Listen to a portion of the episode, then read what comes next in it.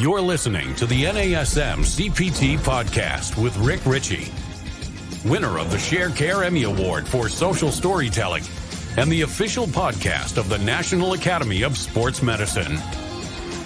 Hey, y'all, and welcome to the NASM CPT podcast. My name is Rick Richey, and today we are going to be talking with somebody that I've actually heard interviewed by my friend Pete McCall. And Pete McCall has podcast all about fitness podcast. Pete's been on this podcast before. I was just recently on his podcast, and as I even got a shout out uh, on the podcast that he did with this person that we have on today. So she is the associate professor of history, or A, probably not D, but an associate professor of history at the New School in New York City and she is the author of Fit Nation The Gains and Pains of America's Fitness Obsession. Welcome, my guest, Natalia Petrzela. Hi. Hi, I'm so glad to be here. Thanks for having me. I'm so happy to have you here. And and it's always nice listening to Pete's podcast and and you were on it. I got a shout out in that episode. So Pete gets a shout out in this episode. Hi, Pete, who I've never met in person, but we've like talked online for years and years. Maybe one of these days. Oh y'all were like old friends. I could tell by the podcast. I was totally. like, uh, they know each other for yeah. ages. so uh, I'm so happy to have you here. And I have to say that while I was listening to that podcast, I uh, every time you spoke, I was like, I have to get her on the podcast. Oh. I have to get oh. her on the podcast. And the reason, like, I think you're great. You're super engaging. Your energy. But also the content, like what you're talking about. I mean, we are personal trainers here. So the people mm-hmm. listening to the show are personal trainers or fitness professionals or fitness professional adjacent. Like I'm not there, but I like pretending like I want to be in the know. Yeah. And so when I was hearing this, I was like, man, there's this beautiful history of exercise and fitness and kind of shines a light on some of the obsession around it. And I feel like that obsession has grown uh, almost stratospherically in the past uh, decade or so. So let's just, uh, I'm going to let you like kind of take the reins for a little bit, but like tell us a little bit about yourself and then what led you to write this book. Yeah, and I'm so excited to be here. I mean, I have such huge respect for fitness professionals. I, as a group fitness instructor and a total gym rat, I like like to think that I'm part of this crowd, but it's always you an honor. Are to get to talk to publics like this. So, you know, I came to this work because I think maybe unlike a lot of your listeners and maybe like you, like I was not into sports or dance or really anything physical at all growing up. And then I was so humiliated in PE class that I oh, found oh, no. out you could do an independent study in phys ed. And I was like literally anything, not to have to do like the rope climb or whatever the heck we were doing. And I went to the gym. It was a community center that had group fitness classes. And I should say, say because the activity had to be supervised. And my parents were like, well, they said you could do personal training. Like, what's that? That's for rich people. That was 1994. Okay. And then, wow. and they were like, but you could do this thing called group fitness at this community okay. center we belong to. I'm like, whatever, better than PE. Like, I'm just going to go. So I walk in and it's step aerobics. And like, mm-hmm. you know, it's a little weird, but I was like, within a couple classes, because I had to go to get the credit, I'm like, oh my God, I don't know what this is but I love it. Like I had never felt so good in my body. It put me in a better mood. Like it was just great. And so from there on out, I kind of had these like two parts of my life where I was this total gym rat. When I went to college, I like worked the front desk at gyms so I could get a free membership, moved out to oh, California yeah. for grad school. I like ran my first marathon. Like I just really love that world. But, you know, I was also getting a PhD in history. And what I kind of realized is that like these two realms of like body and mind like don't need to be so disconnected certainly in my own life you know and so i and i also realized like you know as a historian i'm like we have this very rich history of like sport you know you could read 20 books on the history of football or basketball or tennis whatever but the history of like the gym you have some stuff about like bodybuilding weightlifting like mostly right. just sort of like nostalgia books but kind of like how did the gym come to be this huge industry and such a big part of our culture like I want to understand that. So that's really how I started cool. to come to this topic. Yeah. Well, listen, I feel like that prolif- proliferated with the Arnold era, where the mm-hmm. the it was like bodybuilding, but like where did they get theirs from? Totally. Right? so yeah, definitely like the pumping iron era in the 70s was a huge turning point in terms of like bringing like the gym into you know popular consciousness what's kind of interesting about that moment is that yeah, like definitely Arnold helped mainstream the idea of weightlifting and going to the gym. But on the other hand, like, you know, people kind of looked like that, looked at that group of people as like a little bit like a freak show, you know, like these big, huge dudes and they look so different. And then the shows, and, you know, obviously bodybuilding changes a lot in the 80s and 90s. Like, you know, so they were yeah. so responsible for making weightlifting more mainstream. But in some ways, the bodybuilding world becomes more extreme and the parts of the fitness industry that become more popular are actually like, I'm sure you've heard lots of people come to the gym. They're like, well, I don't want to look like a bodybuilder, right? right. So it's kind of this interesting thing. So, but it goes back way further than that. So, you know, my book. Take us. yeah, let's start. So my book actually starts in 1893 at the World's Fair, and it starts oh. with this guy Eugene Sandow, who's this famous, um, you know, strength training enthusiast, posing on stage in front of like a packed house every night. Like every night, 6,000 people would fill this theater. And I start there because, you know, he was really important in kind of like celebrating the idea that like everybody should exercise and that to be like a full person, you should also be training. But it's really important that he was seen as kind of like a freak of nature. Like people lined up to see him, not because they wanted to be like him, but they were like, can I touch your muscles? Like, look at those rippling abs. Like, you know, know, and they would want to like touch this no, living statue. I get it all the time. Me too. It's, it's really hard.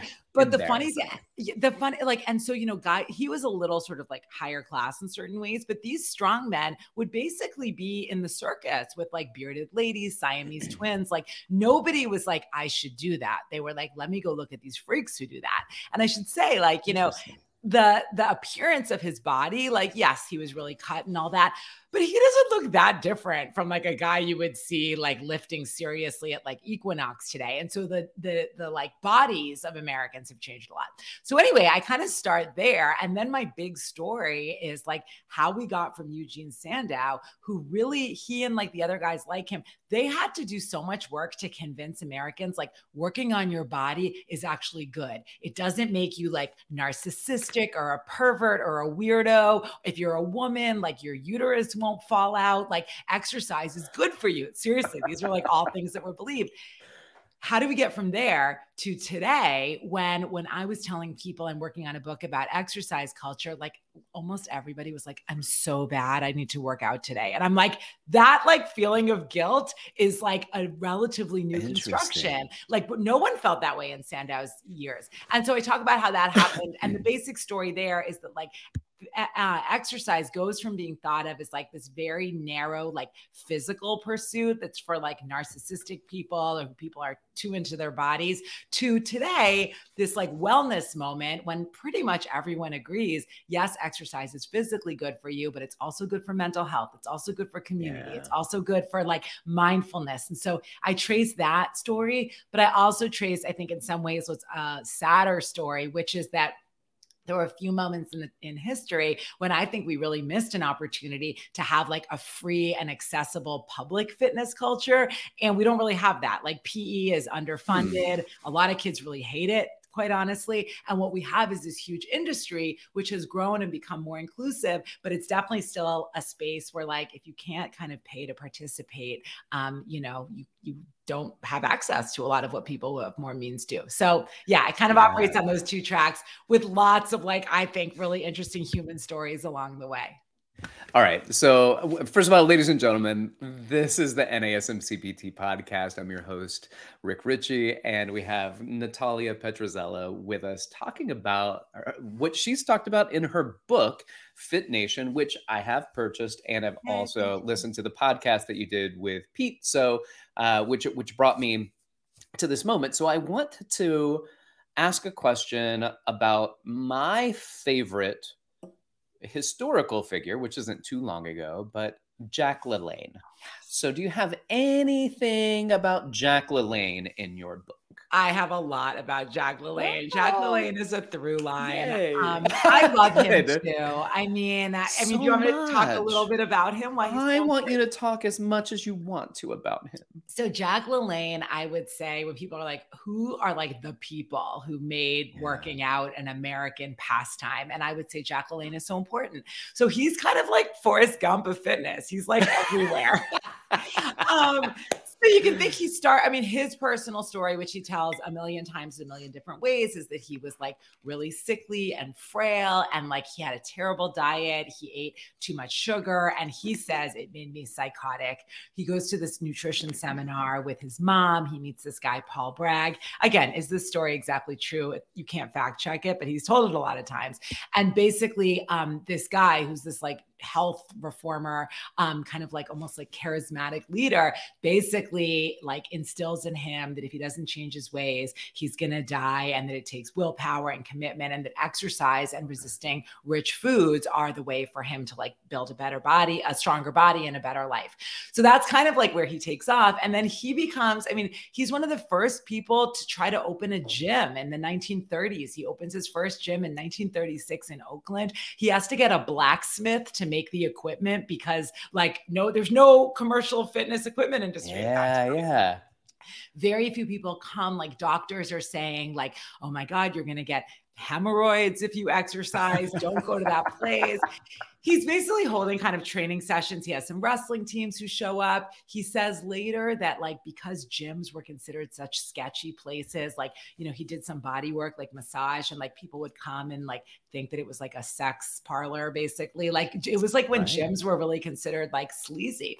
So, anyway, he becomes a big figure at Muscle Beach, which is like before Arnold and all these folks. Muscle Beach was in Santa Monica, um, opened in the 30s. He's like posing and he becomes sort of one of the most like prominent figures of this kind of muscle culture early on. Um, he then, this is like really why a lot of people remember him. In the early 1950s, he says, well, I want to make a TV show. And it was very common that like right. entertainment folks would like go to Muscle Beach to cast extras in movies, etc. And he says, No, I want to make a TV show, but it's not like just going to have me, this strong man in it. I'm going to get people to exercise with me, women. And like all the studio executives are like, what are you talking about? Nobody wants to watch exercise. No one wants to do exercise. Right. right.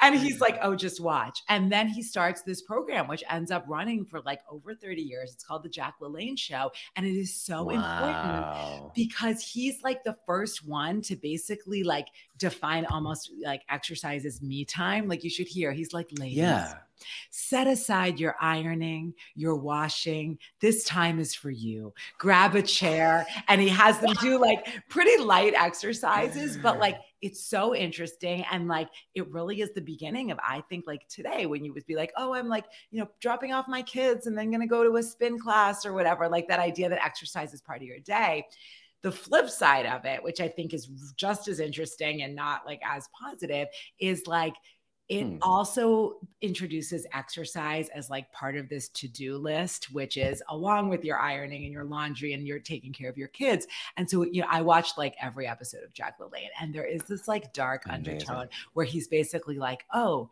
you're tired you have big hips you have no one to blame but yourself. If you just exercise oh. with me every day, oh. you too could live forever. But the power is with your hands. And if you just sit there and watch me rather than do it, like sorry. So you see kind of like it's like really a double-edged sword. It's, okay, um, it is. He's, he's, amazing in popularizing exercise. I would say on balance, I'm a fan, but you also see the introduction of like that thing I said to you, like how everyone tells me, like, oh my God, I'm so bad. I need to work out. I'm like, I'm not the police. Right. He was kind right. of part of that early generation to be like, you should be working out. And if you are not happy with your body, it's on you. So I think he's super interesting for that reason. So this is interesting too, because then we see, because here's the thing that people do they find things to separate them from others right and so we we want to find a uniqueness about ourselves we want to find something that oh, maybe I don't have enough money, but at least I take care of my, at least I do this. And that's why fitness professionals, in, in large part, are okay with not being the richest kids in the room because they're like, it doesn't matter. You still want to be me. Right. so So yeah. when you see this, like, I wonder as, as this progresses, it is that part of the cleavage between creating this culture of well i do it and i created the discipline and i did that and you didn't oh my gosh that's so like intelligent the way you just said that because absolutely like you one of the things that's really interesting so early on in like the days of sandow for couple more mm. decades, like an attractive body was kind of fat. Like you had rolls, you had, you know, you looked like you had leisure and you looked like you had access to rich food because ah. few people did. Like if you looked slim and you could see your muscles, that probably meant you had a job like doing physical labor. And that's not aspirational, right? You look like you couldn't afford rich food. Fascinating. By yeah. By the time you get to the 50s, 60s, 70s, like actually what you're talking about is much um, much more widespread. Like you have much more food, you have a white collar economy where more people are sitting all day doing their work. And so, what differentiates you and makes you look kind of like superior or feel superior? Well, mm. look at me, I take care of myself. I, look at me, I can resist all of that fast food, which is everywhere these days. And so, that's part of like this kind of exercise obsession and fitness obsession. And you see this, like, you know, I'm a historian, so I'm like such a geek with the sources. Like, not have I watched like every episode of LaLanne, but I've read all these books, like these early exercise books. And it's so interesting in like some of the early running books, like Jim Fixx's book, which comes out in the late 70s, like the which the complete book of running, which is like the book everyone reads. Mm. He is like so unapologetic about that sense of superiority. He's like, well, I had this friend, you know, he used to smoke oh. and drink, and then he started swimming. And like now, not only like does he have better heart health, but the best part is he walks down the street and he can just gloat looking at all of these deconditioned people and know how oh. he is. Yeah, it's like oh! so unapologetic. He talks about people who he and some other people talk about. They use the term the felony of inactivity. Like if you are wow. not physically active, you're basically a criminal. And like I think we've moved away from that, thank goodness. But I do think that kind of attitude still exists. Like you know, and I'm sure we're all a little guilty of it. Like when I finish like a long run and I'm like walking past all these people like having brunch, of course there's this like gross little part of me that's like, huh, look what I did you know? I, yeah, yeah. you know, I'm not proud of that, but I do think I that's a little bit part of a part of it. Enjoy your fries, ladies. Right. and I love fries. I'm not that big of a jerk. I, I promise you. I do too. But you're like self-loathing when you say it too. You're like, enjoy your fries. Right, right, right. No, but I think that moralizing is like so yeah. much part of the story that I'm trying to tell. And I think like if we're not aware of it, we can't like see how damaging that can be. Like, you know, the LaLanne stuff, like it sucks that like women who already felt like they had this long to-do list are now like, oh my God, and I didn't do my leg lifts now. It's like another thing, even yeah. though exercise can be so joyous and like it can be, especially for women who were told for so long, oh, you can't do rigorous exercise. Like, like I said, your uterus will fall out. You'll get muscles. You'll look like a man. Like it's so great that women are encouraged to exercise. I think the dicey thing is like, when does that become like a pressure that you feel like, oh, I need to do this, or I'm like unworthy or a bad person? and when is yeah, it like right, a privilege right. like i get to move like this like you know what a blessing yeah, right. Have you ever read Kelly McGonigal's book, The Joy of Movement? I love her. Love her. Yeah, so she's great, right? Yeah. Um, and and that's the kind of thing where how do we bring joy to people through movement, not not suffering, not self-flagellation? How do we bring just the understanding that the the movement is the joy you just have to find what your joy is and so many times people think oh, i'm supposed to do this because it burns more calories i'm supposed to do this because it's supposed to do this for me and really what you're supposed to do is is just enjoy being active yeah. and find what that means for you. Right. Totally. And I think like, you know, exercise science has evolved so much since like much of the period that I cover in the book. So we know so much more about like what's good for your heart, what's good for your muscles, like, you know, what's good for longevity, back pain, all the rest. At the same time, like you can know all that. And like, unless you enjoy on some level the movement activities that you participate in, chances are you're probably not going to do them. So, like, right. when I am asked for advice and it's pretty simple, people like, oh, well, what should I do? I'm like, you should start with like doing the thing you will do. And that the thing you will do is probably the thing you enjoy at least a little bit, you know? Otherwise, right. like, you know, like it's really hard to motivate. And like, is it really worth it to motivate to do something you absolutely despise? Maybe not. No, that's all. It's like uh, I, I, just did a. It was my first keynote presentation at oh. IDEA PTI over the weekend. So shout out IDEA, thank you. Uh, and I and I talked about sedentary behaviors and movement and and trying to inspire people to movement. And I was like, you know, you either have to do the thing you like the most or hate the least, right? right? So, dude, man, I can't think of anything I like. And then you're like, well, what will you do that that you just you know, dislike the least, and you'll start to and just do the tiniest bit right, of it. Because right. if you told me, Rick, you have to floss your teeth for one hour every day, I don't like, I hate flossing my teeth. And so for some people, like the gym is that awful to them. Totally. But that's because there is a perception of supposed to's there is a perception of if then if i don't do this then i will get this i'm you know and and and all i'm just trying to do right now is how can we change your behaviors your perception just in the smallest way to get you to enjoy doing something. Well, I think that that's really sharp. And I also think like this notion of enjoy is something we need to think about in more complicated terms or like more sophisticated terms than just like this feels so good right now. Because you know what? Yeah, Sometimes yeah. exercise feels like that, but it's freaking hard. Like that's like kind of why it's worth it. Like, you know what feels good right now? Like, I don't know, taking a nap, having an ice cream sundae. And like sometimes those are like great things to do. But I also think like enjoy is related to God, how do I feel when I stop running and like I have that rush? Like, how do I feel when I like nail a new dance step in some cardio class? How do I feel when I level up on my lifting and I like can add, you know, another couple of plates? Like, all of that is hard to do. Don't get me wrong. But I think we've got to think of enjoyment as not just like pure pleasure, but rather kind of like a broader definition of happiness. Sometimes it is pleasure. I agree. Like, I love walking and jogging with a friend. That's like fun from the minute we hit, we head out the door because we're just like chatting. But like, it's hard to like set up the freaking bar, the deadlift. It's so annoying. I'm always dropping. Right. Like, but then it feels really good to like build that strength and all that. Yeah. So, you know, enjoyment is not just pure pleasure, I think. Yeah. I tell people like there, there are great movies out there that I really enjoy that, that, that, that are entertaining, that aren't funny. Yeah. Like sometimes they hurt, sometimes they're sad. Like Schindler's List, a great movie. I'm completely entertained by it. Yeah.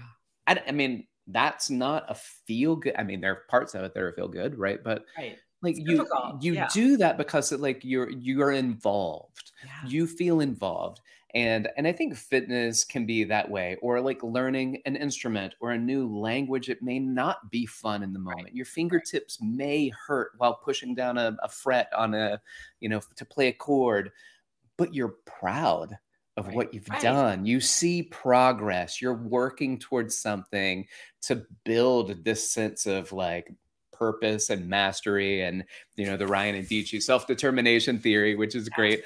Uh, but but I want to get back to some of the things that we're talking about with the history stuff. So yeah. let's do this.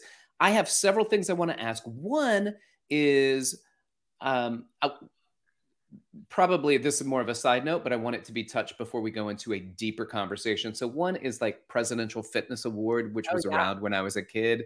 Yeah. I, I, don't know if it's around anymore, uh, but I, I would still like have it. Right? Yeah. okay. Ahead. I'm gonna write down your questions here. Very. But the more important one is. So you you talked about the the very first guy. What was his name that that you mentioned? Uh, Sand Sander. Oh, Sandow, Eugene Sandow. Sandow.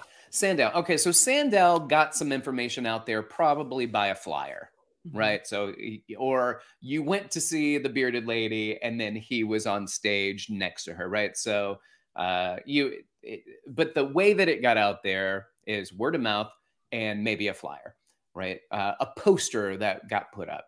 Jack LaLanne gets here, he's on television. Mm-hmm. And then Jack LaLanne, you move forward into um, more accessible television as we start to get cable and satellite and Arnold. And then you get uh, Jane Fonda and we have videotapes, mm-hmm. right? The VHSs. And then you get, and then you get, and now we're here where every single body that I want to see is right there on my phone. What is mm-hmm. my fitness inspiration and how does that build into the obsession, as you say? Mm-hmm. And then what are some of the pros and cons? Absolutely. So let me like back up for one second right there Do because it. you know Sandow definitely had flyers and like you might go see him in person, but you know what's really important in that whole period too is magazines. So like and comic books. Ah. And so like there might be a guy you've maybe heard of or some listeners have named Bernarr Macfadden, like Bernarr with two R's. He was like a super controversial person. He was co- known as like a health nut because he was like obsessed with exercise. He started something called Physical Culture City, like in New Jersey, where like it was almost like a cult. Like everyone just exercised and ate healthy food all day. Now people pay a lot of money for that. But um, Right. he, he had all of these like exercise publications, and a lot of people read those. And they would in there, you'd have people like Sandow writing essays about, you know, how good it is for you to uh, exercise, et cetera. So that was really important. Um, and then interestingly, like Charles Atlas comes along not long after. Yes. I think a lot of people will remember him. And um, he's, you know, 97 pound weakling. Like there's this skinny guy on the beach. This is a comic walking with his girlfriend, and like this big hulking guy kicks sand in his face. And then they edited the comic over years, but basically, this little skinny guy is like so intimidated. But then he buys the Charles Atlas program, and like now he can like defend his girl and like beat up this this guy.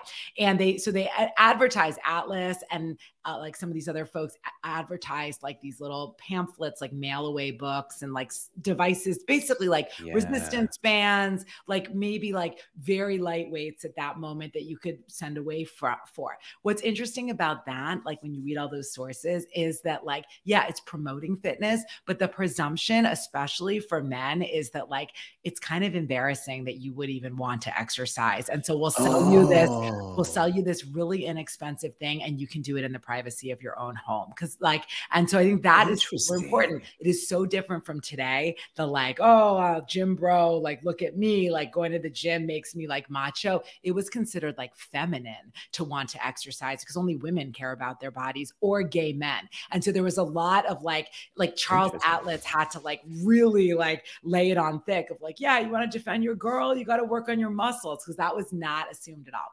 Okay. So that's Fascinating. yeah, totally. Ah, Yeah. And by the way, Charles Atlas became first famous because Bernarr Macfadden, the guy with the magazines, used to run this contest. It was called like World's Most Perfectly Developed Man. And it was like so weird. It was in Madison Square Garden. They'd bring these doctors to like examine No. these people. And then Charles Atlas won, I think, two years in a row. 1922, Macfadden's like, we're canceling the contest because no one will ever be more perfect than Charles Atlas. no way. Yeah. That sounds like livestock though. Like Yeah, oh, the, the in and look at the teeth and It's exact no, it's exactly like that. Even worse for the women. Like the way that the women were Oh. examined is like even even worse. And it's crazy. The only ones that are really positively like they're only really you can tell they're kind of like only positively described because they're white. Like it's very like, oh, she's like a perfect Bavarian woman, just like magnified. Like, and they talk about people of color very differently. Um, okay. Okay. Anyway, media. So you want to talk about where we are today? Yeah, I agree with your Yeah. trajectory. Like, you know, TV, more TV, cable television, infomercials become a huge like link between TV and the home where like you're watching like 35 minutes at night being like, oh my God, if I buy that ab roller, I'm sure Yes. I'm gonna do it. I won't be sitting here, I'll be doing it. So you mail away for it. Um, and then yeah, so basically you're asking about like where we are today. I mean, I think we're we are awash in fitness, right? In every single media, whether it is like, you know, movies where people's bodies are like so insane on a level that they weren't before, like men's bodies in particular. Like it's not even like a superhero, although the superheroes are something else. They're so much more muscular. Um, and so I think that's like shifting our ideal of what's supposed to be like desirable for sure. I mean, I don't know. In some ways, I think the like overwhelming amount of fitness media is positive because there is like free stuff and you can just have YouTube and your phone and be at home and do like some really amazing programs. I do think it's not great for a range of reasons. One, like the pressure, we really saw this in the pandemic of just seeing these so called like perfect bodies and people working on themselves all the time can be so overwhelming and like cause so much insecurity and obsession. And I think a really destructive way. So I think Yeah. that is an issue. The other thing, and I would imagine it's probably like, I would imagine maybe like close to your heart as a professional and a PhD and someone, you know, who's invested in certification, like the total lack of control around expertise um, yeah. online is crazy, right? Like that's another like I actually talk about the history of IDEA and some of the other certifying organizations oh, cool. in the book and the rise of like d- the definition of personal trainer as a category too. But like one of the things that's always been a little complicated, I think, with expertise in the fitness industry, it's like on the one hand, it's so great that there's a low barrier to entry, and it's always been pretty low. Unlike being a doctor or a lawyer or anything like that. Like if you can like inspire people to work out, like you can probably get a job somewhere teaching fitness, right? Today, I do worry a little bit or a lot actually that online though, like some of mm. the like like I don't know, the incentives are, are way off. Like if you have good lighting and great abs and you can talk about your journey, like you can have millions of people like following yeah. a program that might not be right for them. And like I that that I find really troubling. And but I am divided because I, you know, it's really expensive to go get certifications yeah. and to do this. And like in a lot of other professions, that's kept out. A lot of people of color, poor people, marginalized folks. Like there's something amazing about having that accessibility to be like, hey, like I know how to work out. I want to share that knowledge. And I think that that's really great. On the other hand, this is important work. These are people's bodies. This is their health. And like, I, I think it's like really troubling that like, you can just like look a certain way and be able to talk about like your personal experience and like people can get into a lot of trouble following that so that's like kind of my mixed bag sense of like you know what the what the internet and like all this fitness media is doing to us Wow, this is so good, ladies and gentlemen. This is the NASM CPT podcast, and you, my guest Natalia Petrzela has, uh, I think, in such a wonderful way, like just going through with with energy and vitality, sharing this history of what you've learned going through as a history professor, exploring what the culture around the obsession with fitness is. Is, is there a um, are there any like um, if you were to pull out some real integral pivotal moments yeah uh, i would say Jack LaLanne would be a character a moment unto himself what are some maybe other moments that that you're like, okay, that kind of shifted everything in a big way? Totally. Well, it actually answers one of your other points that I didn't get to talk about, which was the Presidential Council on oh, Fitness. so, like I said, early on in the 20th century, like working out was seen as suspicious. Like it was sketchy. Like if you wanted to go to the gym, like you were weird. Like if you could even find a gym, seriously. And then the Cold War comes along, and specifically this wonderful woman named Bonnie Prudden, who lives in the suburbs of New York. And it's a really, you know, like nice suburb in the 19 1950s. People have everything. The dads have desk jobs, people have cars, TVs. And she's like, oh my God, we're living the American dream, but our kids are like deconditioned and lazy and, you know, they're not like mm. moving at all. And she doesn't get a lot of attention for this discovery until she teams up with this doctor and they basically make the case that this is a national security emergency because we're not going to have huh. soldiers. And so they get oh. the, I tell this whole Wait, story. Really? Oh yeah, this is this is huge. This is As how the Presidential Council on Youth Fitness gets formed. And so they go to the White House. I tell the whole story in the book, guys. Um, they go to the Can't White wait. House, and Eisenhower, who'd been a general, is like, "Oh my God, like we need to do something about this." So he puts Richard Nixon on the on the uh, on the job, and he's like, "Dick, we got to do something about this." So he's like the first head of like this fitness group of people. Really? And, yeah, yeah. And so the first council, it's established in 1956. It's called the Presidential Council on Youth Fitness. So it's only for okay. kids, but that is like it starts to introduce the idea that schools should invest in physical education and then like most importantly they don't actually invest that much money in it but it's like this sea change in def- in, go- in exercise going from being defined yeah. as something that's like sketchy and weird and a waste of your time to being like no if you want to be a good american you need to work out and like that is huge. And that like sensibility only wow. grows and grows and grows. And so that's a really big turning point. And then like kind of in that same vein when kennedy comes in right after eisenhower like he actually drops the youth from Presidential Council on Youth Fitness. And he's like, everybody needs to exercise. Gotcha. And because Kennedy's like young and cute and like he he he actually had a ton of health problems, but he like looks very athletic and he swam at Harvard and his family has all these beach houses. He kind of is like, I think like a fitness influencer who's like, it's not just about the army guys, like working out is fun. And he has all these like sort of fun exercise activities, like girls do it, adults do it. So like he keeps expanding that. So that's a super important thing. And then the last thing that I'll say which is very very important is um, there's this book that comes out in 1968 it's called aerobics by dr kenneth cooper. Kenneth cooper. I'm sure you know it. And it's confusing now because it's not aerobics like jane fonda aerobics. It's basically cardio.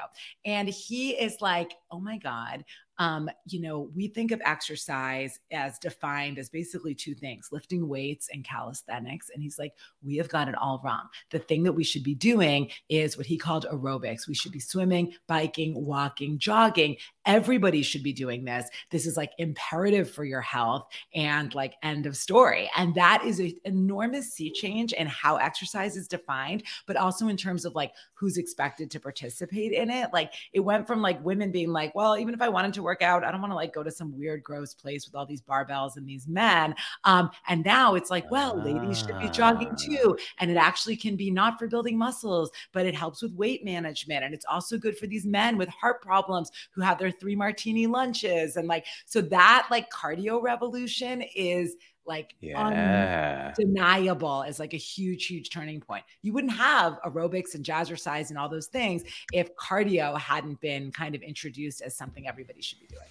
So that's interesting because you look at the people today that that are older, maybe in their 70s, when Kenneth Cooper's book came out, they were probably in their 30s right? So this was this was a pivotal book that actually changed the way that so many people uh, age like w- what their perception is. And i think the the longevity that people see and this is this is my conclusion is that because of Kenneth Cooper's book, I think it's such a pivotal book that mm-hmm. that society here started seeing exercise differently mm-hmm. and started mm-hmm. incorporating it, and that could be one of the components of the increased longevity that we see. But obviously, there there are you know drugs and eh, you know eh, yeah. healthcare in general that has also done that. But I, I'm going to give some credit to Kenneth Cooper. Oh, uh, totally. Uh, yeah, and, no, and I, I Yes. Yeah, go ahead, please. No, I think that's so important. Actually, like another thing I found so interesting in researching this book was kind of looking at the category of age as an identity category as it like relates to exercise. And something that mm. I think is generally really positive is one, like we know exercise and longevity are connected, right? So there's this like increased sense as exercise becomes more popular. It's not just for like y- the young and beautiful and like people who already look fit, but we've seen the expansion, what they call the graying of the gym, of the gym going demographic to be uh-huh. people older and older. And I think that's yeah. really wonderful. And that can be like so great to like be able to feel better and, you know, have a good full life because you exercise more. There is like a flip side to it that I find really interesting. There's always a flip side. And I take this from um, Barbara Ehrenreich, who, who died sadly last year, but she wrote this amazing book about longevity called Natural Causes.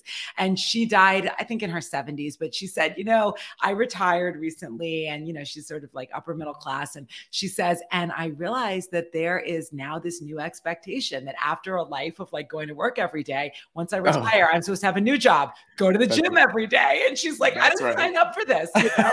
and so I think like what this project kept me excited researching for so many years because awesome. like there's always that tension you know it's like empowering yeah, and amazing yeah. and i love the gym but there's also the like oh but it's this like pressure too so i think we got to just think through that Oh, this is amazing. Thank you. Thank you so much. Uh, can you let everybody know uh, if there's a website they need to go to, the name of the book, and how they can get it? Yeah. So the book is called Fit Nation The Gains and Pains of America's Exercise Obsession. You can find it anywhere um, online. It's got a purple cover, yoga mat on the cover.